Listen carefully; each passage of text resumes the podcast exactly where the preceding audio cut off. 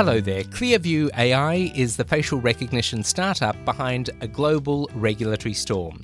The premise is very simple. Clearview's vast database of images, scraped from the internet, can be used by law enforcement agencies to identify suspects in serious crimes. Many police swear by it, claiming that the technology has helped them to solve the toughest and most disturbing crimes. But privacy watchdogs, in particular those outside the US, say that Clearview's technology is deeply problematic. Among the concerns is that the US based company fails to obtain consent for the use of images it stores. The regulatory backlash may be justified, even predictable, yet the public pressure for police to solve crimes remains as high as ever, prompting some soul searching about whether facial recognition technology, or FRT, will at some stage have to play a role in law enforcement. Welcome to a special edition of the MLEX podcast. I'm James Panichi, an MLEX senior editor, and today an exclusive interview with the person behind Clearview, founder and executive officer Hoan Ton That. In the course of this 30 minute conversation, we'll cover Clearview's highs and lows, and more importantly, the road ahead for the tech company.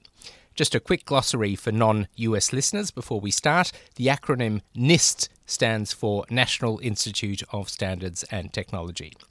To speak with Hoan Ton That, here's MLEX Global Digital Risk Correspondent Mike Swift. Hoan, thanks so much for spending some time with us today. I really appreciate it. Uh, you guys uh, have really shaken up the privacy world at Clearview AI, and and you know I wanted to just start. Uh, you're seven years into your com- company, and um, um, your business has faced a lot of legal challenges in the United States and around the world, and I wonder if you could just give me a sense of how you think that fight is going at this point.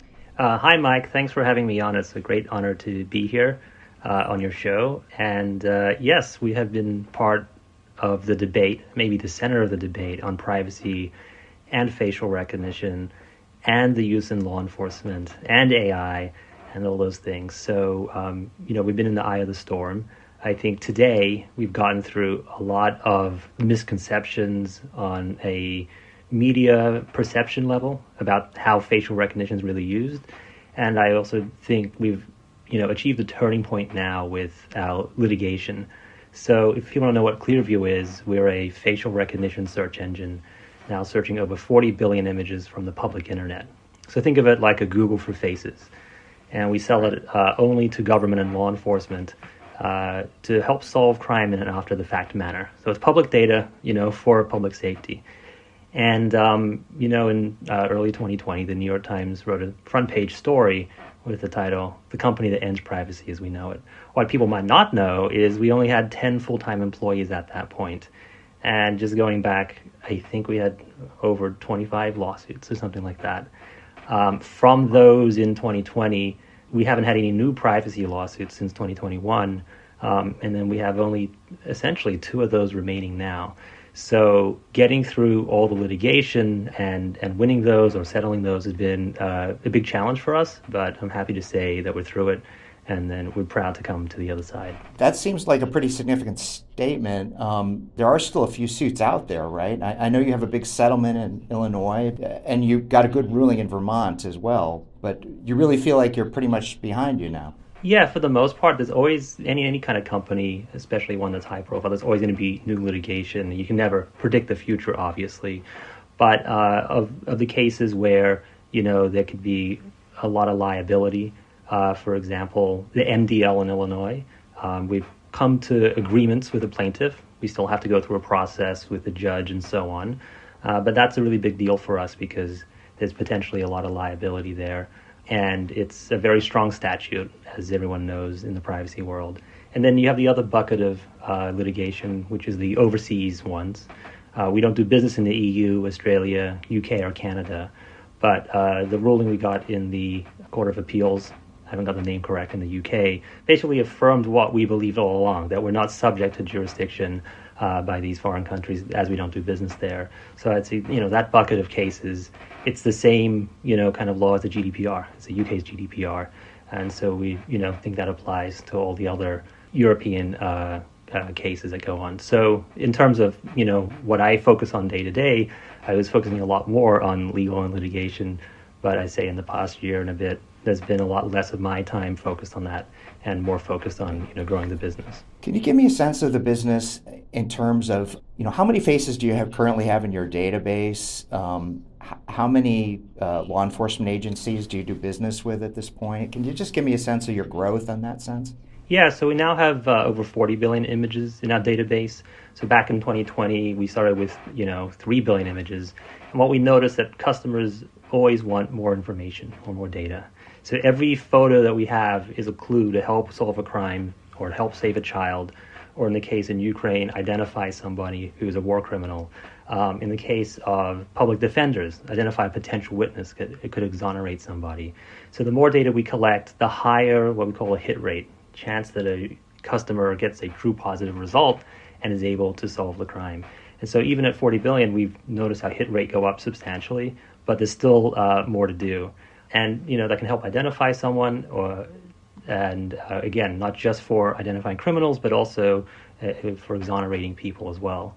And in terms of the business um, you know we've been growing you know quite quickly especially in our state and local business now where in the us and then you know the federal business is really growing as well. It's also at an inflection point where a lot of these us federal government customers have gone through their privacy policies training policies around facial recognition and so on there's been four Government Accountability Office reports on facial recognition use within the government, um, and it's something in the federal government, I mean specifically, and it's something that's got more acceptance over time. And I think part of that is because we did a lot of work engaging with regulators, members of Congress, attorneys generals, and the media, um, and highlighting some of the really positive things, such as the ability to help uh, law enforcement identify the January 6 Capitol rioters or our work in Ukraine that I think has put a lot of people who are skeptical about the technologies and the intentions of the company really at ease.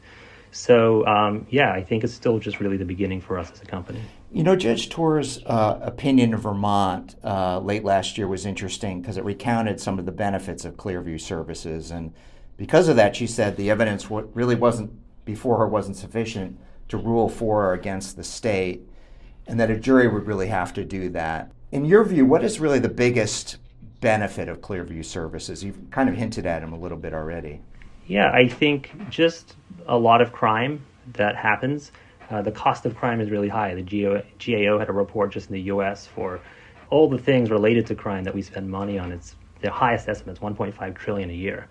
Um, so that includes security cameras, the judicial system, all that kind of work to to to stop or combat crime. And so if we can make a dent in that, which I think we really do, uh, that's a great positive contribution to humanity. So I really think that its usefulness um, is is there. And our customers, we have just one of the highest renewal rates of any software as a service companies out there. Uh, they really love the product, and they kind of go to bat for us in certain legislatures or with, with Congress. You know, maybe behind the scenes, but they do uh, stick up for us and our technology um, a lot. So I think the evidence is there. I mean, since Clearview has been written about, uh, you know, we've been offering for quite a while. And from what we hear from outside, we just had, you know, tons of testimonials that have come in from uh, our customers about how it saves time and it helps, you know, solve crimes that it would have never been solved otherwise. We have stories of, you know, 20 year old cold cases that finally um, law enforcement's been able to get leads on or um, missing children and uh, a lot of those kind of stories. So that's very gratifying for us as a company. What's different about Clearview's facial recognition algorithm that makes it so accurate? I mean, you mentioned that you have 40 billion faces, so that's multiple images for everybody on the planet.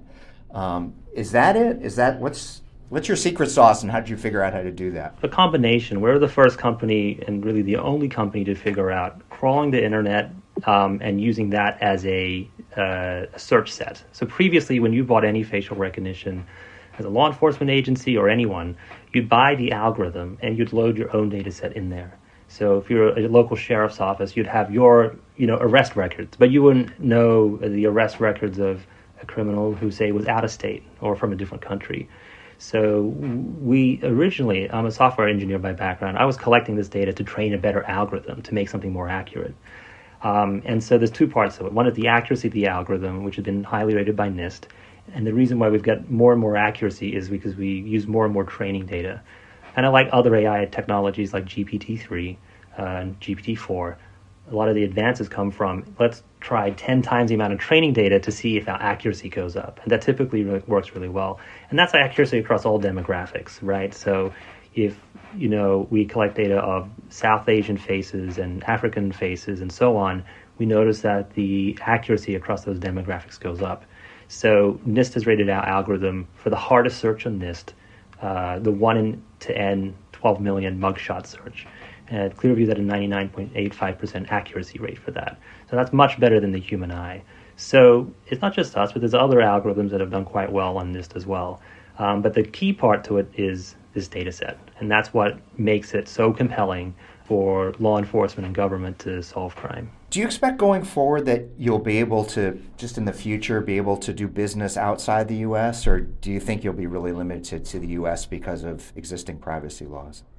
Yeah, great question. Um, you know, we would take everything on a case by case basis. So there's a lot of demand for us from around the world, and uh, where we are able to operate, and we take a look and see if it's if it's worth doing. Right. So I think the EU is something that you know we don't do business there. We've looked at it. There are exemptions for law enforcement, or if someone is designated a competent authority for data collection. But that being said, there's still uh, too much uncertainty, and we have no plans to uh, enter the EU. And that's one area that you know we really don't have plans to go into. It's kind of unfortunate because early on uh, with Clearview, before anyone knew about us, it was Homeland Security and FBI um, saving children with this uh, technology, and they showed it to law enforcement from all around the world. And so we had requests for demo accounts from Australia, Canada, and UK, and parts of the EU, and, and they were saving children with it. So uh, some of these UK agencies, it's heartbreaking for them to email us and say, hey, you know, we really would love to use you for a case. I have an email that can read from. We are seeking contact with you to utilize your capability in a particularly harrowing child sex abuse case. Uh, we're of the view that results would have helped demonstrate accuracy and strengthen this case for future use. And this is in you know a jurisdiction where we're unable to operate. And so we know that law enforcement in all these countries really want to use the technology and they would use it responsibly, especially for uh, these things. But uh, at the current time, it, I don't, you know, I don't see anything changing. And we have the EU AI Act and other uh, things like that, where um, I think Europe is taking a different view on not just data privacy, but AI and technology in general. Can you tell me which other countries you do operate in now, or which ones you have might have plans to expand? Yeah, so publicly it's known we're operating in Ukraine, but uh, we don't have any um, thing to announce at this time regarding other countries. Okay. Anywhere else? You know, Israel or? Yeah, we don't have anything to announce at this time or regarding. Okay. You'll be the first to know. Um, tell me a little bit more about you. I, I'm, I, you seem like a really fascinating person. Um, I know you're a fantastic musician, honored guitarist when you were growing up in Australia. Um, You've lived in a bunch of different places, had time in Silicon Valley after growing up in Australia. Um, you're smart, but a lot of our people are smart. Uh, how did you kind of make this quantum leap with, with the FRT? Yeah, so I guess I had a different life path than a lot of people, right? Uh, so I grew up in Australia. My dad is from Vietnam originally, and my mom's Australian. And growing up, I just loved computers. My dad was a professor as well, and he let me mess around with his computers. I think one day I deleted all his files. He didn't get upset, um, and you know he just let me play around with them. So know, when we got the internet when I was ten, I was fascinated by that, and really wanted to learn how to become a programmer and make instead of like playing games, making games and things like that. So I looked at open source software. I got Linux installed when I was a kid, uh, and just really fascinated by it. And my mom actually wanted me to become a professional guitarist because I loved playing guitar as well. But I, I did tell her, Mom, I, I don't I don't want to do that. I want to, you know, uh, do something great with computers. And she was a little confused. So it's the opposite of most parents. I had a lot of freedom growing up to kind of do what I want. And then, yeah, I'd, I'd hear about, you know, Silicon Valley and startup companies. And, and you know, I was, they did one year of college in Australia. I didn't really enjoy it. I felt like wrongfully or correctly, I already know all this computer stuff, and ended up visiting the Bay Area when I was 19. And it was an amazing place. That's where all these startup companies get started. Uh, you can see Twitter when there were five people, or Square when there were nine people, and eventually they become really big things. So culturally, it's the best place for innovation and startups. uh, and it continues to be the case. So, um, yeah, I, you know, getting into selling to government and facial recognition, I never thought that would be a thing. Um, after spending eight years in the Bay Area, ended up moving to New York, where we started Clearview. But it's very rewarding. Before I was working on consumer apps and games and things like that, and you could look at those and say, "Oh wow, people have played you know five lifetimes of your game," and it's cool, but it's not satisfying.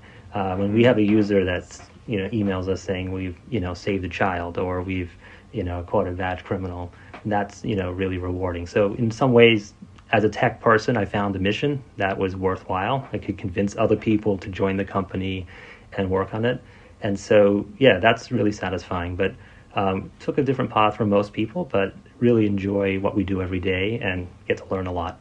Was it your ambition? I mean, that you really wanted to kind of change the world. I mean, that that sort of drove you. I mean, I know you were pretty poor for a long time, just reading reading about you and uh, when you first moved to Silicon Valley. That's a great question. I liked after a while. I realized I liked making things, right, and building technology. So a lot of the early games after a while that weren't working out. And you know, uh, if you have a startup company and you're not making a lot of money, it's not not that fun to be honest.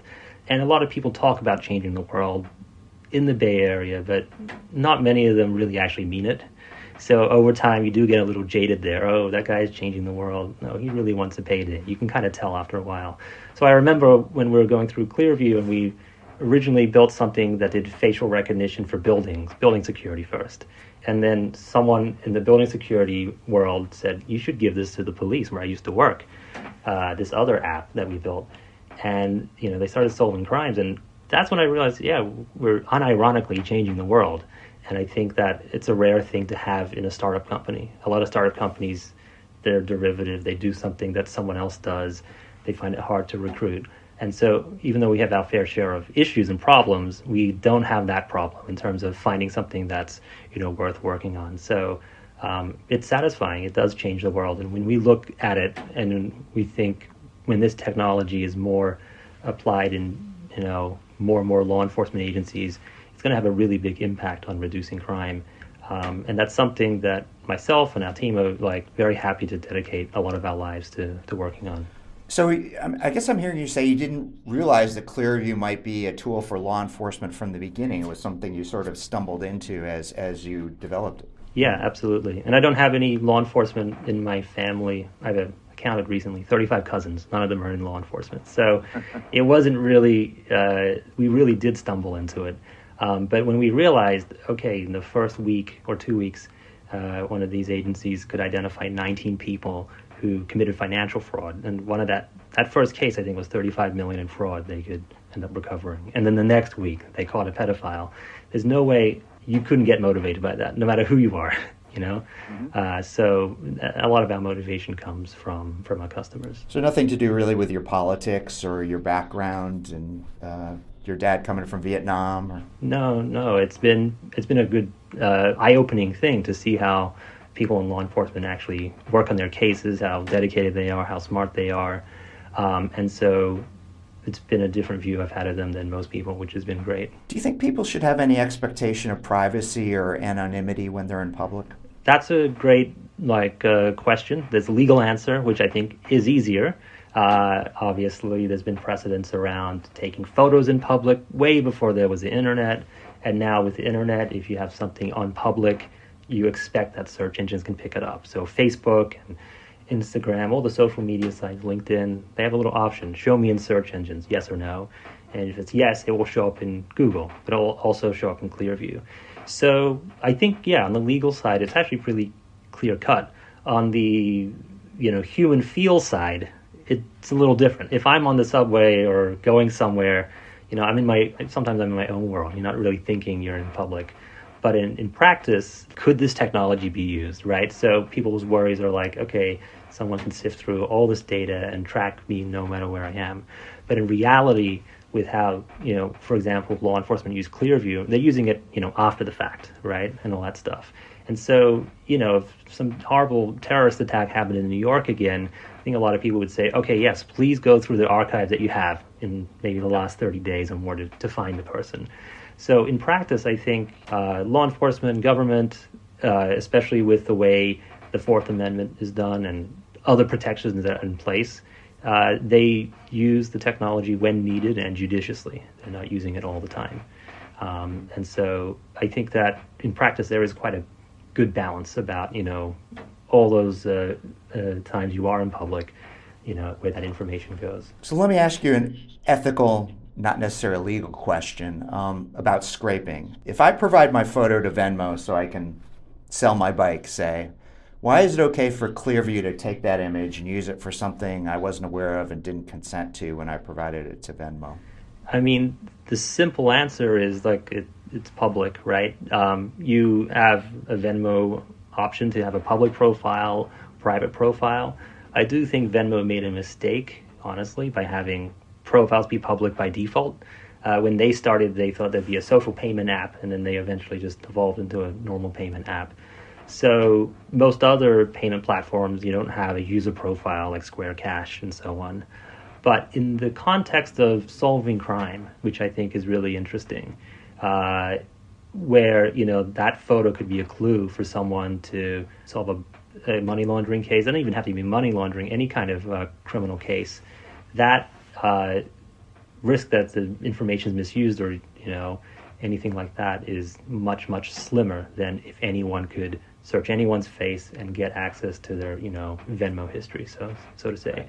The other thing that you can say is well someone could type in that person's name into Google like Mike Smith Ven, uh, Mike Swift Venmo and if you're public you'd show up there as well so you know a lot of us is not us but like a lot of people in general still use search engines to find information about people on a you know daily basis all the time so just to sort of talk a little bit more about scraping um, obviously, as you know, it's a very big business. It's uh, there are probably thousands of companies that do it. It's certainly not just Clearview, and and um, it's obviously very critical. But are you concerned about privacy laws? I mean, uh, that might be passed that could block you from from scraping? That would really put a dent in your business, it seems. Yeah, it's a great question. We engage a lot with state legislatures just to educate them on what Clearview is and what it isn't. And now we have a lot more privacy regulation around the country. Um, and we do process opt outs and deletion requests in California and other states that are coming online. I would say that a lot of these laws do have exemptions for public data written into them, right? So, uh, or they have an exemption for law enforcement usage. And I think the reason, the first reason is maybe there's a First Amendment argument against that being unconstitutional. But regardless of that, uh, there's a lot of utility for not just something that Clearview does for law enforcement, but say journalists are doing investigative research um, and they're crawling data uh, to to, co- to collect information. Most recently, actually, ACLU and the NAACP, I think, two years ago or something, sued, I believe, the state of South Carolina. I can't remember exactly, because they were banning state of South Carolina was banning ACLU from scraping data around rental. I think it was rental properties and the state was blocking it. But this, this is critical for them to do their research on discrimination and so on and so forth. And I believe there was another guy from Harvard Law uh, who actually had a case, Sandvig versus Barr, versus for you know getting the ability to crawl Facebook in order to see uh, you know how they're displaying ads and how it could impact discrimination. So that's just one use case where that's those are other things that are in the public good. And so it's hard to know in advance all the you know public good that's out there that could be done with public information, but it's the bedrock of how Google works and how you can find information or on finding a doctor or a dentist or anyone in your area uh, or any kind of information with it. So I think it's a good uh, public policy thing to have exemptions for public data. So we haven't actually really seen any state laws that would even proposed ones that prevent that kind of um, collection and then you have you know some cases where people have tried to use the Computer Fraud and Abuse Act to prevent scraping. But right. uh, the distinction that it's come down to now is like, did you do it while creating an account to break the terms of service, or did you do it completely what they call logged out? And we do only logged out crawling, and so you know we think we're fine there as well. Um, you know, as you know, many studies in the past have shown that uh, FRT has been less accurate for people of color and for women than it was for, say, white males. Um, have you guys solved that problem? And if so, how? Yeah, it's a good question. I would say the director of NIST, Charles Romine, in 2019 testified in front of Congress. And NIST, if people don't know, uh, have a facial recognition vendor test ranking, I think, over 600 vendors and how accurate they are. And he said of the top performing algorithms, there's a negligible difference between demographics. Let's put it this way they met, a very comprehensive report. Uh, they measure all types of demographics. So we're 99% accurate across all demographics as measured by NIST. Also, they have some really hard tests. The one to n mugshot test. Can you pick a photo out of, you know, 12 million mugshots? Where we're 99.85% accurate for that. Some people, uh, you will see headlines saying no, the NIST has shown that there's huge demographic biases or something like that. But if you go into what they're citing in NIST, they're citing the bottom 50 or the bottom algorithms. So in practice, with the you know new algorithms now, I think even the top 50, top 100 have over 99% accurate for the one to n test out of 12 million. So the technology is really there. I think people are starting to understand that it's there, especially when they see something like Clearview. And so that kind of only solves half of the issues that come up. I think concerns come into two buckets. One is is it accurate across demographics technically? But two is a lot of privacy advocates will say, or more social justice people who might not trust law enforcement. Even if it's accurate, does it make policing more biased? And I think the second question is really interesting because we have a database that is of everyone, right? So it's not biased uh, against, say, a facial recognition database that only had mugshots. So there's an argument to be made that facial recognition, especially when used ac- accurate facial recognition with decreases police interaction. That's unnecessary. Otherwise, what's the alternative? People will have a, be on the lookout for this person with a name, not a name, like a description, uh, race, gender, uh, tattoos, clothing, all that kind of stuff. And if you're using just that, which is the default for most law enforcement, you're going to be pulling over people that match the description that might not be the person. So I think it will bear out in the long run that this does help uh, decrease bias in policing as well and prevent unneeded interactions. In Australia, the privacy regulators ordered, ordered Clearview to stop operating and purge your system of all Australian faces. Have you been able to do that? Yeah, I can't comment on it too much legally and I'm from Australia, so it is heartbreaking that the country I'm from, you know, decided that this is the technology that they don't want in the country, even though you know there's been success really early on from uh, different police agencies in Australia for you know saving children. I would say that there's no way from us from a certain photo. Uh, is imagine you're at a party and there's a group photo with you and your friends on Instagram to know if that particular person or that face is an Australian citizen or resident. So there's no way for us to actually know, therefore, like try and remove all Australian people.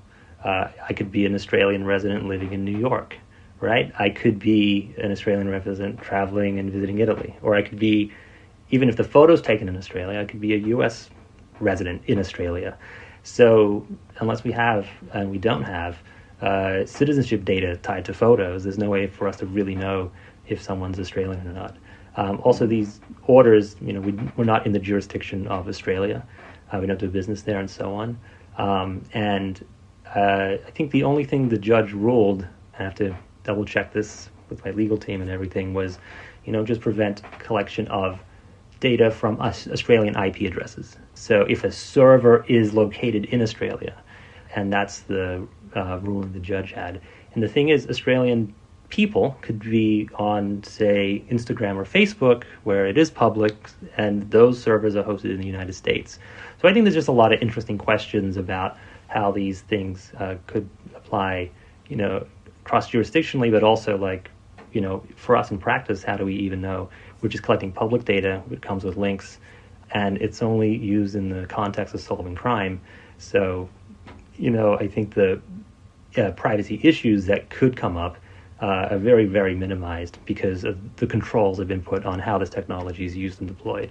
Do you think in 20 years' time or 30 years' time that facial recognition will just be recognized as normal? And you mentioned that the camera created a stir when people got cameras and started photographing people in public. Um, is this just another example of that, or is it something different? I think it if you look through the history of technology, that's how almost every technology has come about. You know, the Kodak camera, uh, people were worried about you know people taking photos too much. I think even as uh, Justice Brandeis didn't like it. And uh, you see that with the word processor, you see it with things that we take for granted every day. So I do believe facial recognition, it already is part of our lives in terms of unlocking our phones. Very, everyone's very comfortable with that. And over time, I do believe that it is. And the acceptance of a technology is a good thing. It means that society has kind of decided, hey, this has some utility.